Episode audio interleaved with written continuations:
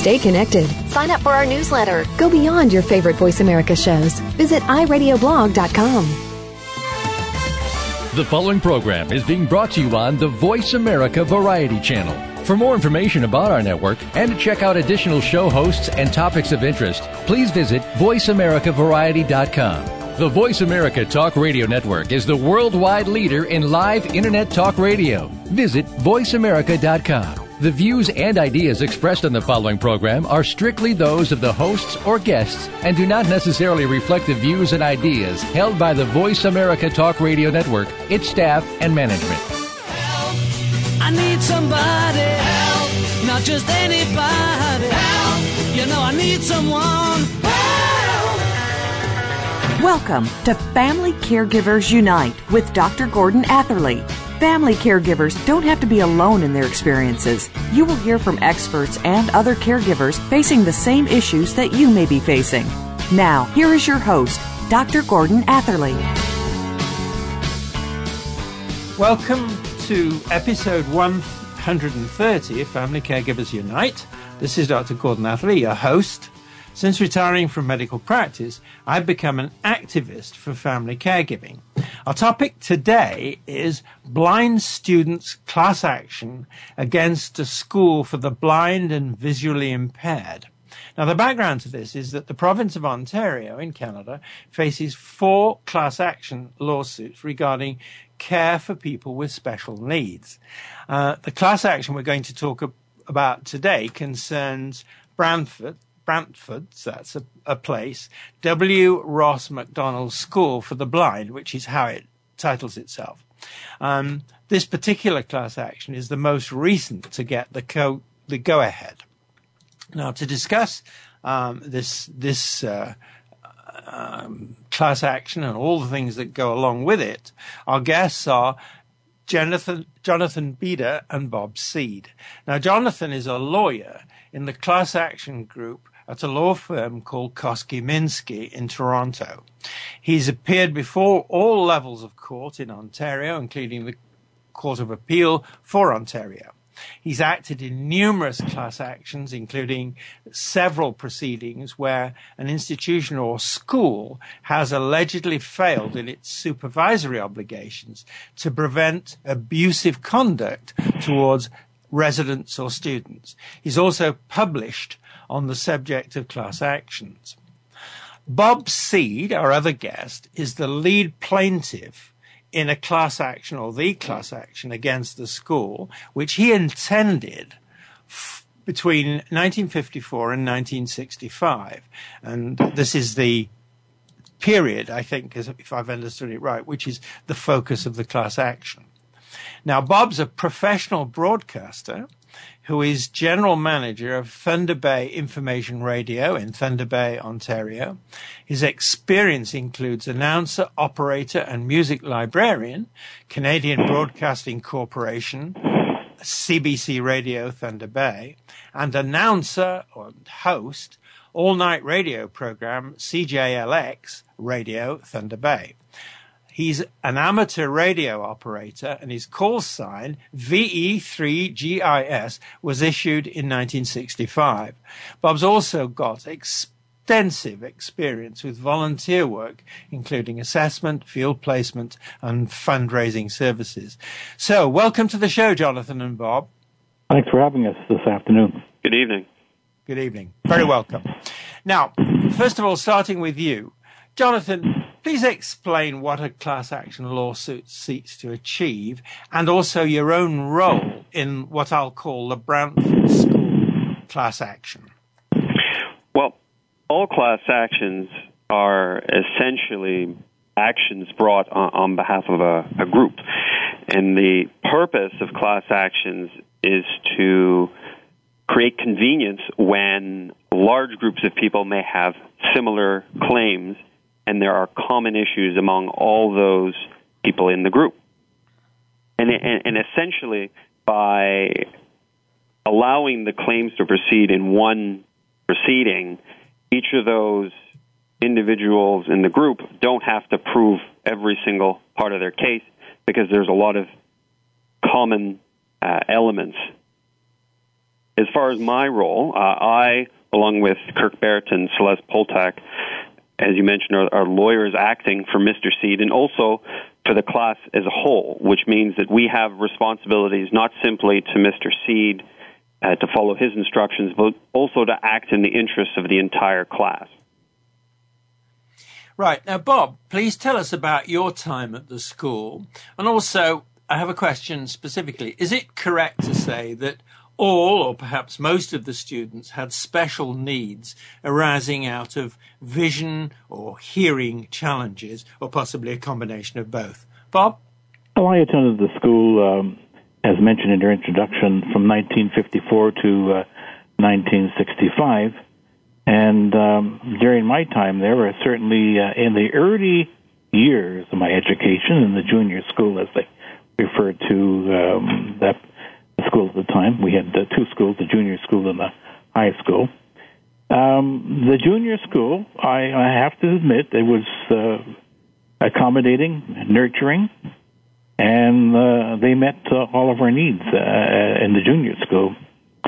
Now, uh, the um, the, the students, of course, uh, you know, were totally blind and and um, and partially sighted. We didn't have students with hearing impairments at that time.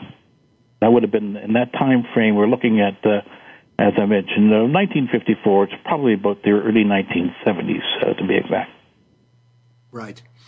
Now, I'm going back to Jonathan. In the class action, who are the people making the allegations? What are the allegations they're making? And taken together, what do the allegations actually amount to? Well, the class action is brought on behalf of all persons who attended or resided at the school from 1951 forward, and all family members of people who attended the school from 1978 forward. And Mr. Seed is the plaintiff, and he advances the action on the group's behalf. And the allegations in the class action are essentially that there was a failure in the management and operation of the school. And that failure led to circumstances of abuse by staff and among students. Now, as you mentioned in your, in your introduction, the Ontario government was responsible for the management of the school, and the allegation is that the Ontario government failed in their responsibilities to the minors that attended the school. Right. Now let's go back to Bob. Please tell us and describe your own experience as a student at the school. What what did were the, what were the things you experienced, and how would you describe them to us, Bob? Well, initially, as I mentioned, uh, my early years, uh, they were very caring and nurturing. Uh, when I entered high school, uh, they took more or less a, a, a tough love approach uh, with, uh, I guess you'd call it a, more like a, I guess we, we often refer to it as a boot camp mentality.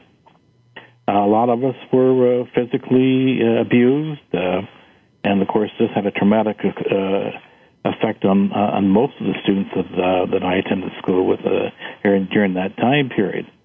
And to this day, we are still suffering the after effects of the traumatic experience that we had at um, W. Ross Macdonald. Now, W. Ross Macdonald uh, formerly was the Ontario School for the Blind. We should set that record straight. Straight. Right. Now let's conti- just want to continue with Bob uh, just to go a little bit further, could you just date the give us the date when you went to uh, from the junior school to the next grade up, so to speak? Well, that would have been probably about uh, 1955, 56 in that in that time period. Yeah, the, the grade uh, um, grade one to about grade five, we were in the junior school. It all depends. Uh, it depended on the how mature the student was. If they felt that the student was able to move on to uh, junior school or high school uh, or to the senior dormitory, they they, uh, they made that judgment and moved the student on. And for a lot of us, that was a traumatic experience. I remember actually crying when I was moved from junior school to senior school because the the, the supports were not there all of a sudden I had the um, the you know, people were very concerned about being in the junior school, and there was the, you had your comfort zone, and once you moved on, once I moved on to the immediate dorm and senior school, uh, things all changed. Uh, it was going like jumping from a frying pan to a fire. Just to go back to Jonathan, then is the class action essentially about uh, the people who carried on from the junior school, or are there some um, questions about the kind of care and approach uh, in the early years, such as uh, Bob went through? Well, I I think I, we haven't parsed the class action by the different schools. It's all sort of one set of buildings, but I think more specifically, different students had different experiences, and so you know, as Bob's recounting, his more difficult experiences occurred in the intermediate and senior uh, school in residence, but other students had a tough time uh, even in the junior school and, have recounted stories that uh, you know, what would most would consider inappropriate conduct. And so the class action absolutely focuses on the entire school. Now, I suppose if down the road it was apparent there was only one particular problem, that may be different. But as far as we understand, there was concerns in various areas. And just just to make one point, I guess uh, clear, I guess the way that the class action is structured is focus is on the operation and management of the school as opposed to specific incidents and specific teachers. And so, to that extent, a lot of those issues would apply to both the junior school, the intermediate school, and senior school. I'm going to be probably asking you this question again, but in a different way, Jonathan. Just who then is actually responsible in the school for the kind of things that you're concerned about? That is to say, the way things were organized, the way care was delivered, and that sort of thing. Who, who basically is responsible? Well, I think that that's going to be a major issue in the litigation. Obviously, the Crown, uh, sorry, excuse me, the Ontario government would would want to emphasize that individuals have more responsibility than they they would. Uh, but fundamentally, the allegation is that the Crown that sets up the school, that establishes it, that is responsible for hiring staff, responsible for screening those staff, responsible for dealing with reporting of abuse, uh, addressing allegations of abuse, creating a proper culture to prevent abuse. All of those things have to come from the top, and the Crown, the Ontario government's agents, maybe the uh, superintendent of the school, uh, and, and and it would be essentially responsible for for what occurred there. Right. Okay. In other words, the buck uh, stops somewhere. Now, it, talking of that, we do have to take a short break. This is where we pay the rent. So this is Dr. Gordon Atherley, and my guests are Jonathan Bida and Bob Seed. You're listening to Family Caregivers Unite on the Voice America Variety Channel. Please stay with us. We will be back.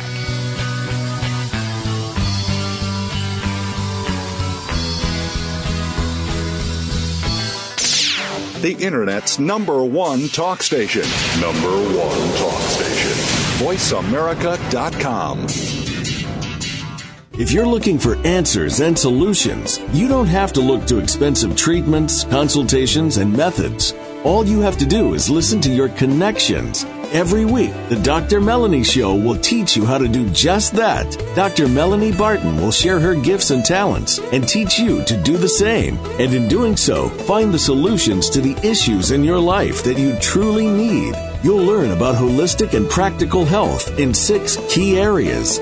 Discover the Dr. Melanie Show, Thursdays at 1 p.m. Eastern Time, 10 a.m. Pacific, on the Voice America Health and Wellness Channel.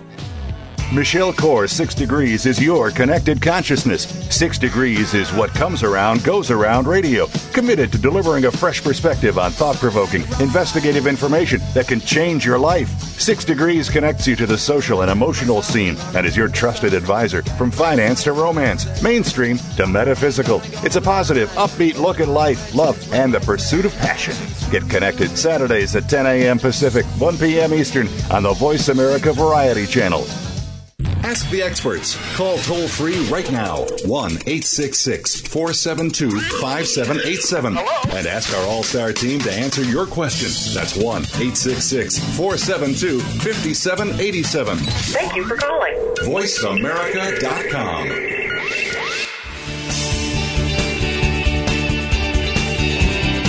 You are listening to Family Caregivers Unite with Dr. Gordon Atherley. If you have any questions or comments about our program, please address them by email to docg at familycaregiversunite.org. Now, back to Family Caregivers Unite. Welcome back to our listeners to Family Caregivers Unite and Jonathan Bida and Bob Seed. Our topic is blind students class action against School for the Blind and Visually Impaired. Now let's talk more about the class action, the experience of care at the school, and questions of responsibilities and attitudes. Now, first of all, a technical prob- question for you, Jonathan. Um, the class action is now certified by the court. What does this mean?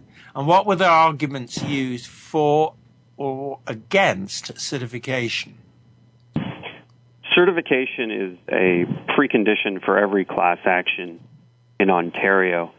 And the question for the court at certification is whether or not this action or any action is appropriate to proceed as a class action.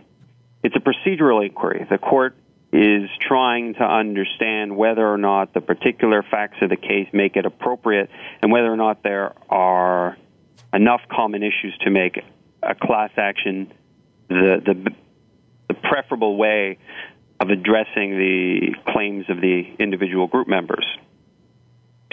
Now, it is not a decision on the merits of the case. The court hasn't decided whether or not the plaintiff and the class members will succeed against the defendants. Uh, as I said, it's a procedural inquiry. Now, as far as our arguments at certification, uh, I would say that the main argument we advanced was that a class action was appropriate uh, in this case because it's likely the only practical means of redress for the individuals in the class. Litigation in Ontario is unfortunately expensive, and this type of litigation would involve uh, a lot of legal fees and expert expenses. And we also expect a lot of documents to be relevant in this case.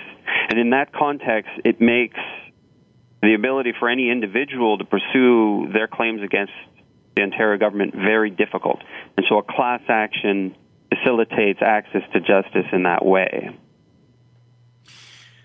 Bob, to you, you described your own personal experience as a student at the school, and you also referred to what you saw as how you interpreted the experience of other students as well. Now, I'd like you to say more about your impression of the experience of the other students uh, who were at the school at the same time as you, as you were. In other words, what what were they going through? Was it different from what you were going through? Was it more or less the same thing? Were you all united? How was it? I think uh, in in our situation, it was uh, we had was we all had similar stories to tell, and I got to give uh, credit to uh, social networking and the internet. Uh, have, you know, if it hadn't been for the network, for the uh, internet, we would not be able to connect with one another. And this all probably goes back to late '90s, early 2000s, that we were able to uh, contact one another through the internet and through a number of websites and uh, social networking groups. We started talking uh, to one another. We heard about the Aboriginal stories, the the, the, the, the abuse that took place um, on schools that were operated by the federal government. These are the schools on First Nations reserves, and uh, it, it was in the media for for for years. We start reading both uh, the uh, history behind the, First Nations people and, and the students and the the plight that they went through. We said to ourselves, "Well, we went through a similar experience." So we started talking. This is how uh, things really got off the ground. And um, as I mentioned, there's a lot of similarities between my story and, and the others that are involved in the class action. I have a bit of social work background, and uh, uh, people sent me their stories. A lot of this information is strictly confidential. And to be honest with you, I was shocked and horrified. I mean, when you're in the social work field, you have a tendency to develop a bit of a thick skin. You're able to deal with these situations firsthand. But when I saw those stories and what these people went through, um, I was I was saddened. I, I, I, I, to be very honest with you, I was kind of in a bit of a depression mode, depressed because I, I just couldn't believe what I was seeing and hearing, and uh, we're all coming to grips with this, uh, with what happened to us at the at the school. Many of the friends that I um, are in contact, I'm in contact with, uh, suffer from post-traumatic stress disorder, and they live their W. Ross experience day in and day out. Many of these people have professional careers now that they're getting on in, in age and retired. These horrible memories of the past are coming back to haunt them. I'm going to go to Jonathan again about the class action. What are the different stages of a class action, and what actually will the court be asked to decide at an eventual trial, and what could be the outcomes of the decision? Jonathan? Well, a class action proceeds in many ways similar to an ordinary action, except there are several extra steps, I guess you would say. Now, the first step we already talked about, uh, and that's certification. But after certification, the act will proceed towards what's called a common issues trial, and it will proceed in the same way that a lot of individual actions proceed. There'll be an exchange of documents, examinations of the parties, and you know, pretrial, that sort of uh, those sort of steps. But the common issues trial is unique in that it is a trial where the only questions posed are the questions that are common to everybody in the class. And those common issues were set at certification. And in this case, the common issues focus on the standard that was expected of the Ontario government in its operation and management of the school. Did they breach a duty of care to the uh, students? Did they did they breach uh, any fiduciary obligations that they might have owed to the students? Those are the questions they would get answered at the common issues trial. And after the common issues trial, uh, if the claim can't be dealt with as a in, in sort of an aggregate, there may be individual inquiries and individual circumstances that need to be addressed through separate hearings or whatever mechanism the court determines is appropriate for dealing with individual circumstances. Okay. Now, Bob, please give us your impression of the attitudes of the staff and administrators with you with whom you came into contact at the school. How did they how did they what were their attitudes? How did they deal with you? Uh, well, from what I can determine, the administrative staff, um, they certainly were open to hear what we our concerns, but I think they they failed uh, when it comes to follow up. They didn't. Uh, we complained about a staff member, uh, these are the people that are sort of the frontline workers. Um, they did absolutely nothing to rectify the problem. Um, I mean, it could have been physical abuse, could have been sexual abuse, whatever. I mean, uh, these concerns were not addressed. And uh, in fact, uh, from what I've been able to gather, uh, I think they, they, they failed in re- even reporting these incidents to the ministry. Which ministry? Well, it would probably be the Ministry of Education that would have been responsible for the uh, for the school at the time. Well, they still are. Right. It is an educational facility. So, just to clarify something, maybe with Jonathan, that means that falls within the broad heading of the province of Ontario, does it? The, what the, the ministry? The, yes. Yes. Okay. Now, there's. I want to just go back to the history, Bob, that you were talking about, and the use of social media. That is to get a group of people who've been through a shared experience, a common experience, an unpleasant experience, are now, for the first time, sharing what they went through with others who they've got good reason to believe uh, have probably gone through the, the same thing. Now, first of all, have I got that right? And secondly, Bob, does that mean that if it had not been from the social media, this this class action might not have taken place? It is quite possible because without the social media, we we were uh, we were isolated. We had no way of contacting one another because we, as you probably know, uh, students that attended the W. Ross Macdonald School came from virtually uh, most uh, the western provinces, uh, Manitoba, Saskatchewan, Alberta, and Ontario, and we even had a couple of students from Quebec. So they're from all over all over the country and there was that isolation factor. I mean, we were, there was absolutely no way that we can contact one another. And through the internet and through the social networking, um, we have what they call a you know a visually impaired list or a blind list, whatever you want to call it. We're able to network, and uh, it was through this probably a national hookup that we were able to make contact once again after 40 years and share our experiences. Jonathan, quick question for you. Um, that information that travelled by social networking, is that the kind of, would that be accepted in the court as evidence? Well, I think I think that the evidence that would be accepted, if we were if we were talking about what evidence we would present to establish that abuse occurred, I, I think what would happen is individual students would need to you know, attend and testify. I mean, people could only really testify to their own experiences and to what they saw. Uh, they it wouldn't really be appropriate for a um, a witness to say, well, you know, I read on a on a social networking site the following. I, I, I think that we would be held to a higher standard of proof in terms of what happened. So it's actually got to be individual experience spoken about by the individual who's experienced it, so to say. So Right, but as I said before, the, the focus of the common issues trial is on how the Crown, what the Crown did or didn't do in its operation and management of the school.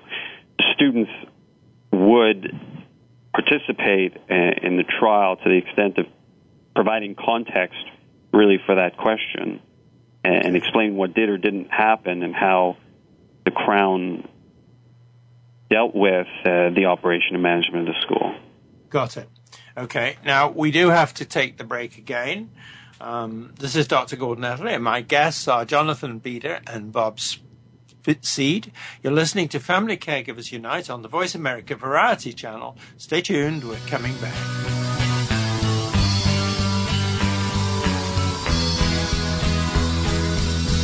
Stimulating talk. It gets those synapses in the brain firing really fast. All the time. The number one internet talk station where your opinion counts. VoiceAmerica.com. Frankly Speaking About Cancer is a program designed to empower survivors and their caregivers to deal with the social and emotional challenges of cancer. Drawing on resources from wellness communities throughout America and abroad, the show will invite physicians, researchers, nurses, social workers, patients, and caregivers to share their advice on how to live a better life with cancer. Join host Kim Thiboldeaux, President and CEO of the Wellness Community, Tuesday afternoons at 1 p.m. Pacific Time and 4 p.m. Eastern Time on the Voice America Health and Wellness Network. Tune into a program that's all about empowerment and human potential. It's all about navigating your life. In fact, that is the name of the program. Tune in every Monday morning for the Navigating Your Life show with host Dr. Nathaniel J. Williams. Each week we'll discuss a range of topics to help you with the challenges facing us every day. The information given can be implemented immediately and may change your life forever. The Navigating Your Life show is broadcast live Mondays at 10 a.m. Eastern Time and 7 a.m. Pacific Time on the Voice America Variety Channel. The Terrence Rogers Show will take the world by storm. The topics are sometimes newsworthy, sometimes personal, as we explore fashion, entertainment, art, and more. Host Terrence Rogers has seen a lot of life experience in his few years of life. It's this experience that allows him to bring a fresh perspective to the table, and he holds nothing back. Tune in to The Terrence Rogers Show every Monday at 3 p.m. Pacific, 6 p.m. Eastern on the Voice America Kids channel. You'll laugh, cry, and most importantly, this show will reach out and touch your life. Talk, talk, talk. That's all we do is talk. If you'd like to talk, call us toll free right now at 1 866 472 5787. 1 866 472 5787. That's it. That's it. VoiceAmerica.com. You are listening to Family Caregivers Unite with Dr. Gordon Atherley. If you have any questions or comments about our program, please address them by email to docg at familycaregiversunite.org. Now, back to Family Caregivers Unite. Welcome back to our listeners to Family Caregivers Unite and Jonathan Bida and Bob Seed. Our topic is blind students class action against School for the Blind and Visually Impaired. So let's talk more about responsibilities and standards. Jonathan, in connection with any school for persons with special needs, is it appropriate to talk about standards of care, you know, such as would be relied on in a healthcare facility like a hospital? And if so, who would be responsible for ensuring that appropriate standards are adopted? And if standards of care isn't an appropriate idea, how would the expectations for care be described for such a school? Jonathan? Well, in Ontario, we uh, absolutely would talk about the standard of care expected of, in this case, the Ontario government in how they operate and manage the school. And that would break down into much smaller questions as to what those standards are. And so in our statement of claim, which is the the main document that sets out the allegations we're making against the government, it, it raises questions about whether or not the government properly and effectively supervised the environment at the school and the conduct of its employees. What steps did they take to ensure the safety, well-being, and protection of those students? What did they do in hiring their staff and implementing standards of conduct for their employees? How did they deal with uh, allegations of abuse? Was there a system through which abuse would be recognized and reported? How did they pursue and investigate complaints? All of these type of questions would be part of the greater question of whether or not the Crown had, the Ontario government had done what it was expected to do, whether it met the standard uh, that it was to be held to. Just a very quick additional question to that. Then the question of training of staff uh, who delivered the care and the tuition, that would also be a factor you'd take into account, would it?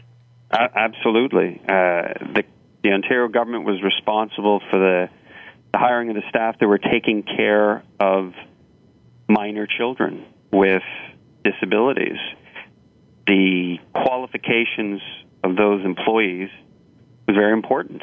Uh, for example, the statement of claim sets out how, the main one of the allegations is that the Crown failed to do background checks, criminal background checks on some of the staff. Well, if if in fact it turned out that one of those staff members had uh, a criminal background that created a problem with working with children, that would have been, in our, uh, we would say, a failing by the Ontario government in how it reviewed the qualifications and background of the staff they were hiring. Right. Okay. Now, Bob, um, at the school, in connection with care for the students, what was the role of parents or other family caregivers?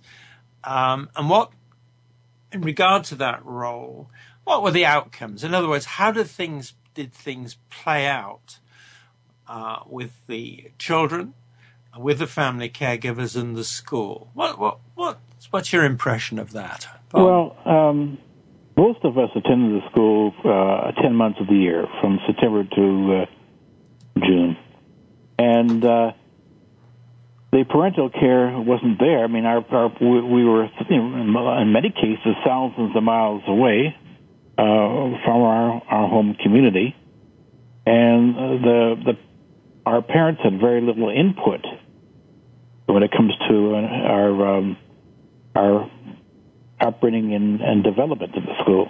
And the you know um, they weren't able to pro- provide the uh, the ongoing supports that we needed because uh, of the distance. So that was left up to uh, the staff, the dormitory staff, who were to be our guardians, and they failed. At least we feel that they failed in meeting the basic needs, our basic needs that comes back to a question which I won't ask you, but it's one that I'd like us to keep in the back of our minds, and that is, could things have been different if, in any way, the parents could have been more involved? Now, as I say, we won't go into that question at this particular moment, but it's certainly one that strikes me. Now, let's go back to Jonathan, please, and ask you from a legal perspective, in connection with complying with standards of care at a school like Brantford, what roles and responsibilities are assigned to teaching staff and administrators, and who assigns them? Well, that question is, is really going to be central to the litigation because it's a question that I imagine there'll be many differences between us and the Ontario government, who is the defendant. I would imagine their view would be that their roles and responsibilities are limited to hiring the appropriate staff and, then really major responsibilities downloaded onto those people. We would say that in choosing to uh, establish a, a, school for minor children, and, and this is, I think what's important is the context here. This was a residential school, which means that the students, or the vast majority of students, were living at the school, like like Bob, you know, with their parents, sometimes thousands of kilometers away, and so we would say that the Ontario government, in establishing this school and being responsible for its funding and its management and its operations, uh, can't simply download a lot of its responsibilities onto staff that may not be fully qualified. Right. Now, Bob, here's a question for you. Let's suppose that somebody in government after this class action turns to you and says and asks you, how would you define the standards of care that you think should now prevail at a school like Brantford and others dealing or helping or taking care of um, students such as you were. Bob? Well, I think uh, it, when it comes to any kind of institution, whether it be a school or a, a home for seniors, a mental institution, a hospital, uh, in today's world, there are specific set standards um, that are really they're really um, set in stone. Uh, these standards uh, really have to be met. Um, certainly from a, the social work that I've uh, um, involved in and, and, the training that I've that I have, um, I certainly would when you uh, look at the W. Ross Macdonald School, I wouldn't accept anything less than a student with a social service worker degree. Uh, these are the standards that are, are that these institutions have to meet today. And uh, if the government is not adhering to these standards, then there is definitely a problem. And you know, as I mentioned, I would expect nothing short uh, of a social work uh, diploma. So, can I put it to you this way? Um, if I understand you right, you're saying that the standards exist, but they need we need all to be assured that they're going to be applied and enforced. Is that right, or have oh, I taken? I mean, there should be there should be guidelines uh, that uh, these institutions have to follow, and there should be a, a, um, a, a check every so often on, on, on whether these whether the staff are meeting the standards. Uh, in other words, uh, we should have um, sort of a, a kind of a report card. Right. Uh, uh, I guess an employee evaluation uh, form would have to be filled out every periodically. That would be a good idea.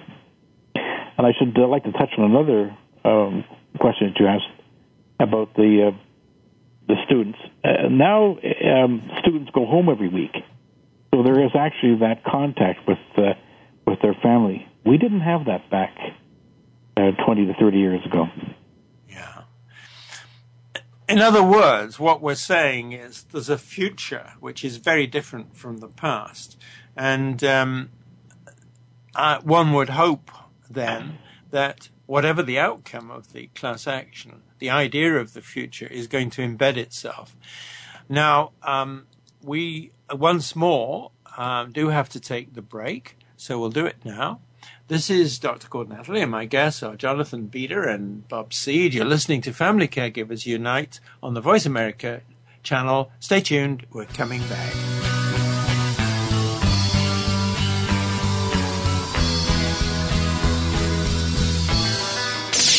The Internet's number one talk station.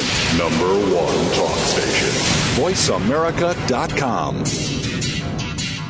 There's a course offered on Seventh Wave Network that you never saw offered in college. One that provides information on how to transform ancient wisdom teachings into everyday life. You'll learn how to create from your spirit and explore the world with all of your senses.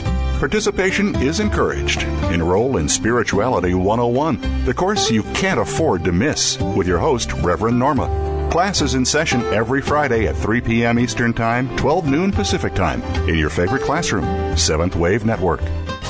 It's sex education like you've never heard before. Want to improve your love life? You know, that love life.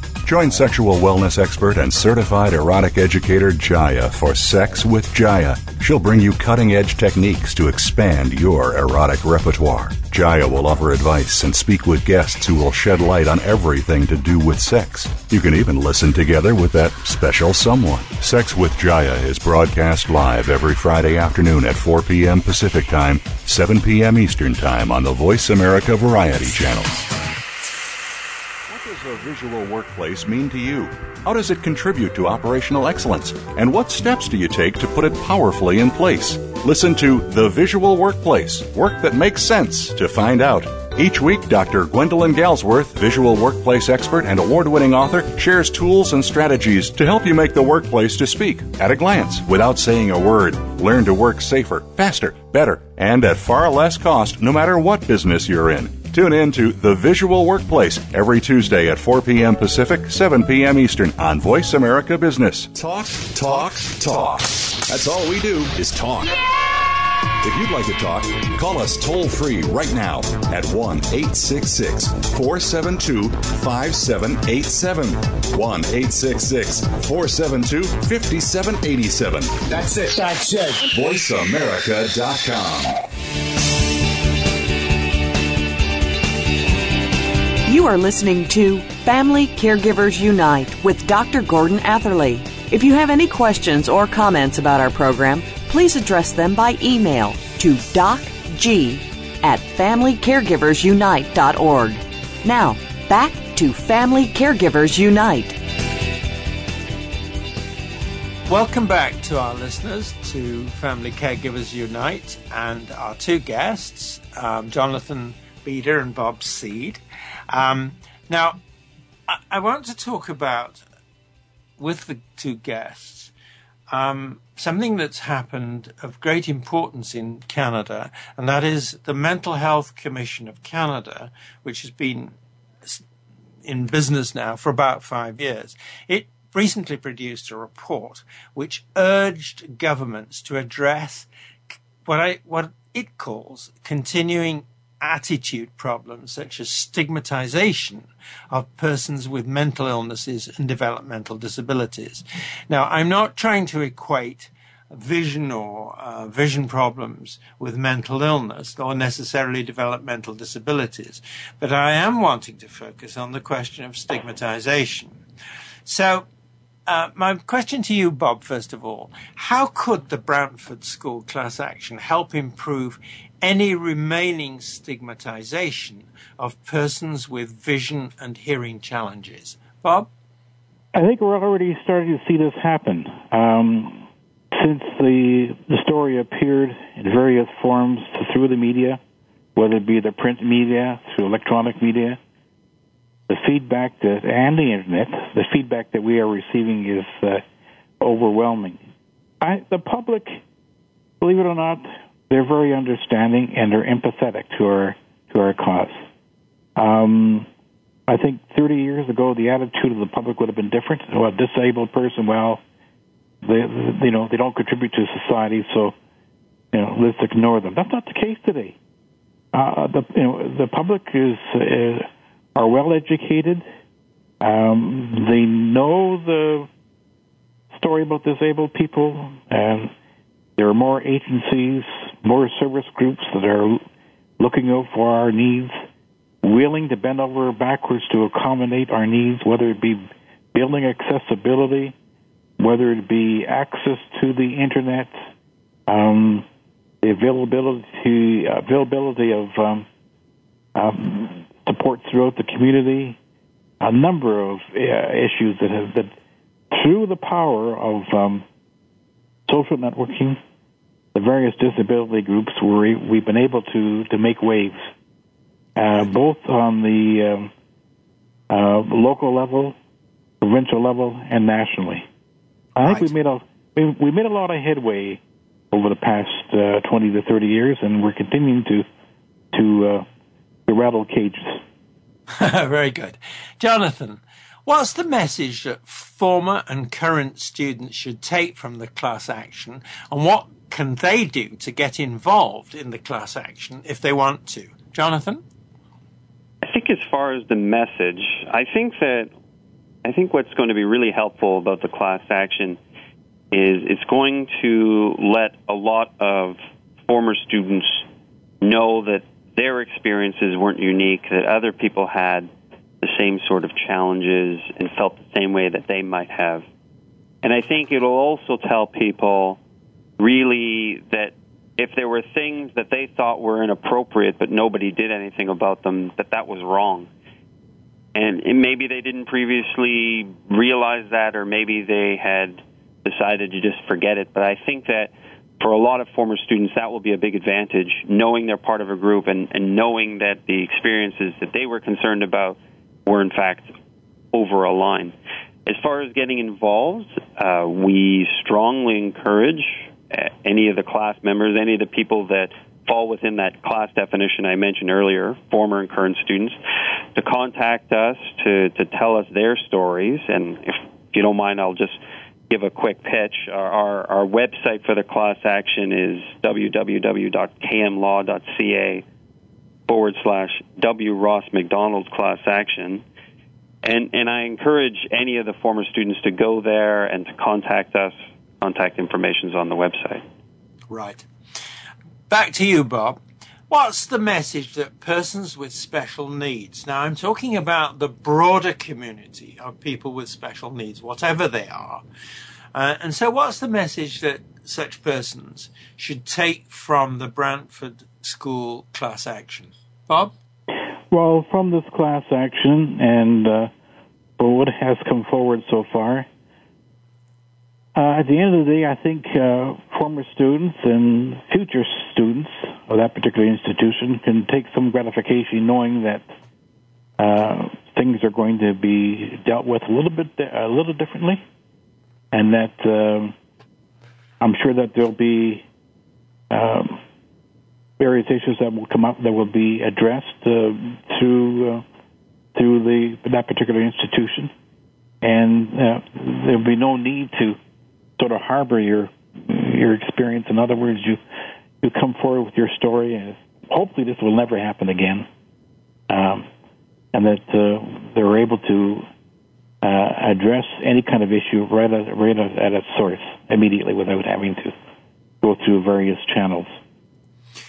Bob, still with you. So it's a matter of closing that particular unpleasant history and moving forward with hope, um, with with a sense that things are better and are going to be kept better in regard to the care and the respect that um, children in schools of the kind that you were and attended um, will receive the care that th- in this day we regard as appropriate. So I'm kind of paraphrasing something back to you. Do you agree with me? I agree. I, I mean, I think that what we can hope for is that the future students of any any institution uh, are are taken care of in the proper manner, and that their their basic needs of uh, food, shelter, and and heat and warmth, whatever it's in the social work field, that's what we refer to.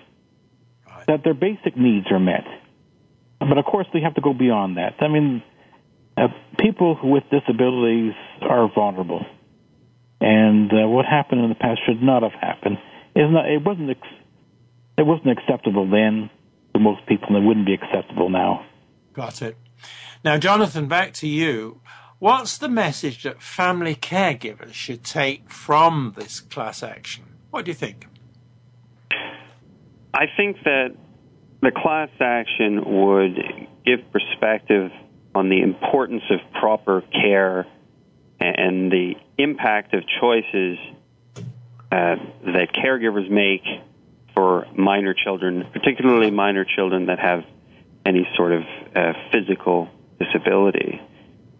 And I think it also will underscore the importance of attitudes. I'm going to give an example of how it might be, how it's important uh, to appreciate the impact. Uh, for one of the students we've spoken to talks about how there was a failure to supervise the students at the W. Ross Macdonald School at the time, the Ontario School for the Blind. And as a result, he got into a serious injury that's continuing to affect him today. And so I think that, you know, through a lot of examples and seeing how a failure to do, to have the proper care in place can impact minor children, you know, from their childhood throughout their life. Right. I'm going to prompt you with a question that I obviously uh, feel quite strongly about, and that is would it be fair to say that family caregivers should have a better voice about the care for their children in circumstances where the family caregivers either can't be there all the time or it's a residential school or other circumstances uh, that were so unhappy in the past? In other words, should family caregivers be rather more active now than they were in the past by speaking out? Is that a fair a fair comment to make. Jonathan? Yes, I, I, I think that I'm not I'm not sure I quite understand the question, but I guess I'll say that I, I believe that it would be tremendously valuable for caregivers to be involved. It would have that more. I mean, they know their their children better than or their sisters or whoever the caregiver might be looking after better than the people at the particular facility or school. And, and in that context, they can work with the people at the facility or school to make sure that the person's needs are addressed properly and appropriately. Right.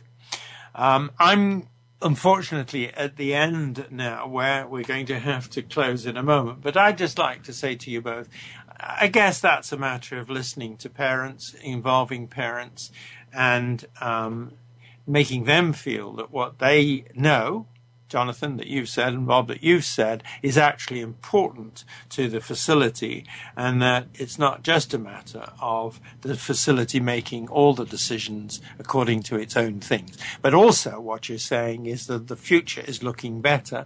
And I'd like to say I, I hope that this class action gives the future, so to speak, a push so that it continues on the road that Bob of improvement that Bob's been talking about. So I want to say in closing, thank you to our listeners. I want to say thank you particularly to Jonathan and Bob because what you've talked about is interesting, it's important, it's complicated, but it's a change. And the very way that you are working together, all of you, to represent a community uh, that in the end is going to change the future or continue to change the future of the way things uh, are done is profoundly important. So thank you both. All success to you in the case and in your continuing work. Now, in our next episode, we'll talk about ADHD, autism, and obesity. Please join us, same time, same spot on the internet. To you then.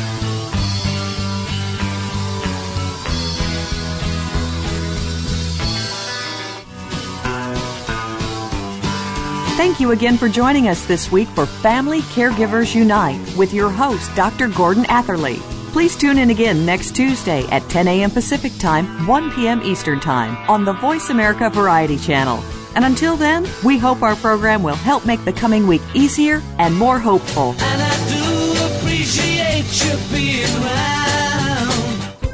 Thanks again for listening to the preceding program brought to you on the Voice America Variety Channel. For more information about our network and to check out additional show hosts and topics of interest, please visit VoiceAmericaVariety.com. The Voice America Talk Radio Network is the worldwide leader in live Internet talk radio. Visit VoiceAmerica.com. The views and ideas expressed on the preceding program are strictly those of the hosts or guests and do not necessarily reflect the views and ideas held by Voice America Talk Radio Network its staff, and management.